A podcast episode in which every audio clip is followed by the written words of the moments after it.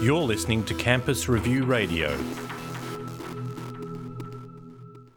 I'm Patrick Avenel, and I'm the news editor for Campus Review. Shiva Kumar is head of communications for Australia and New Zealand at LinkedIn. LinkedIn this week released its top 10 buzzwords for 2017. These are the words so overused on resumes, CVs, and cover letters that they have lost all meaning.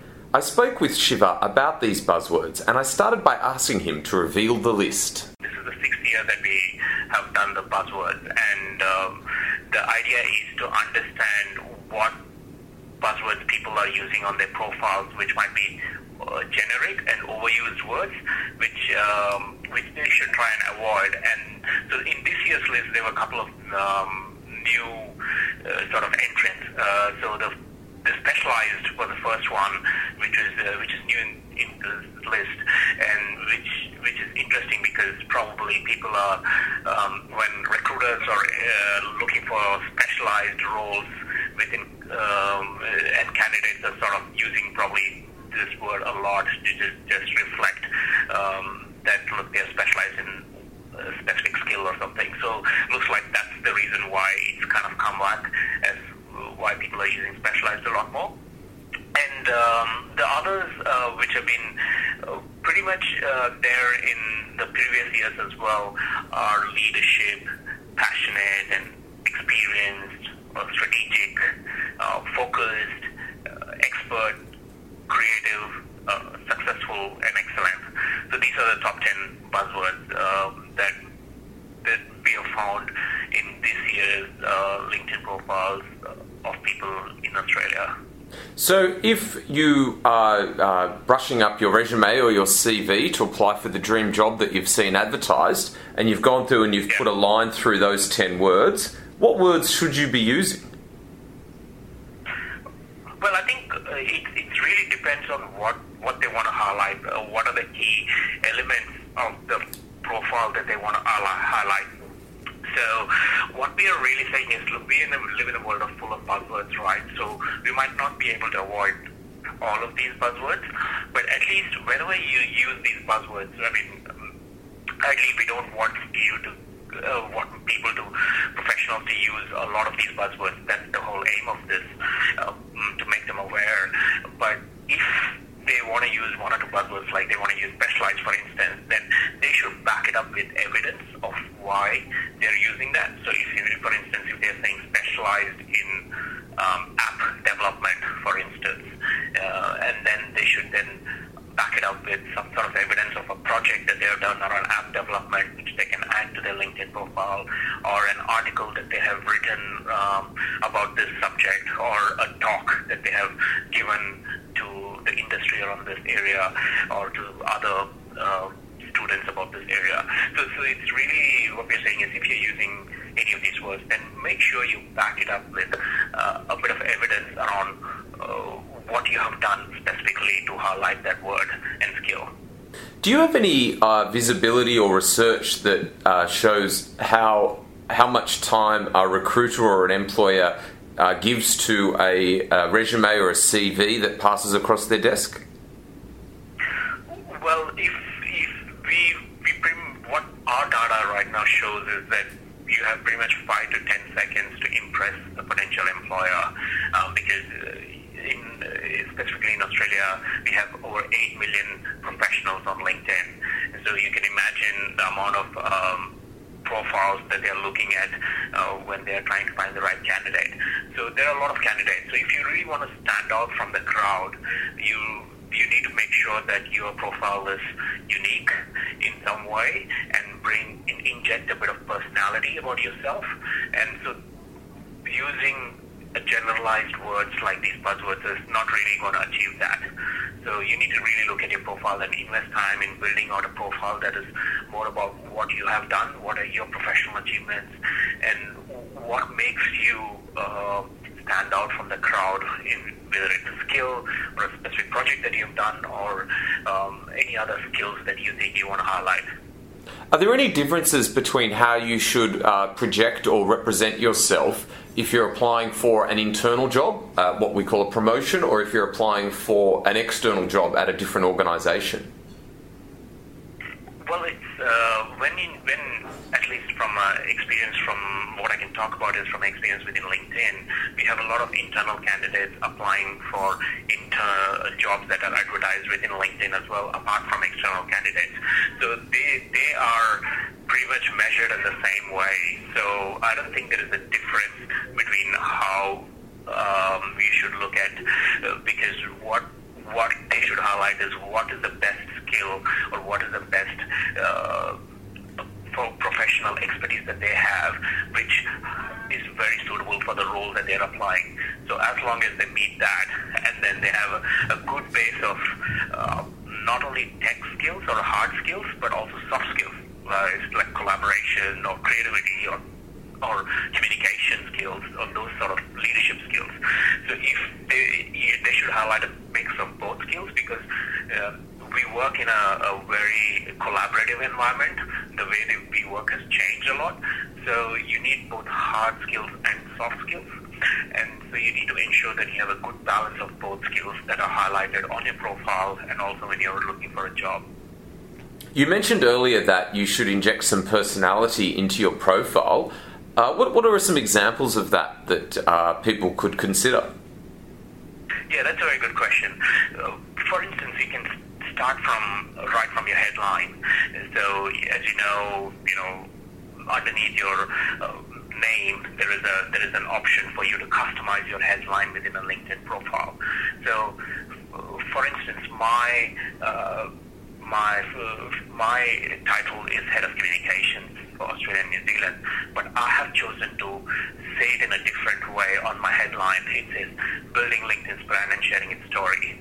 Um, for for instance, your title might be a reporter, but um, you could make it personalized by saying passionate about writing about students um, and helping their career growth or something like that. So you're actually adding a little bit more personality and um, making more making it more actionable. So you're uh, you're talking about more about what you do rather than what your title is in a daily job.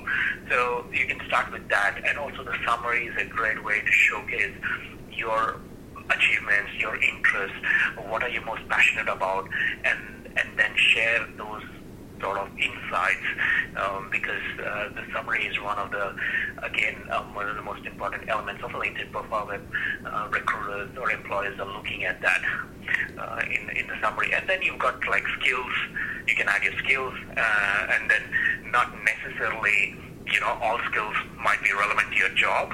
Like you might be a great barista, or you might be a football coach or a soccer coach or something. You can add that as a skill on your profile. So it just shows a bit more diversity in your profile.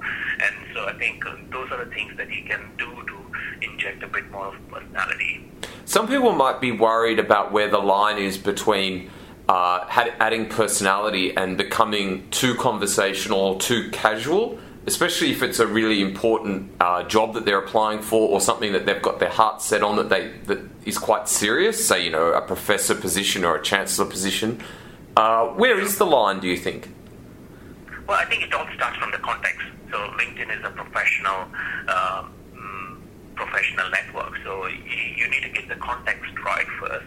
You're talking to a professional community. So if you're talking to a professional community, then what are the things that you would say at work or to professionals that would uh, highlight your personality at the same time doesn't make it too sort of casual or something, you know.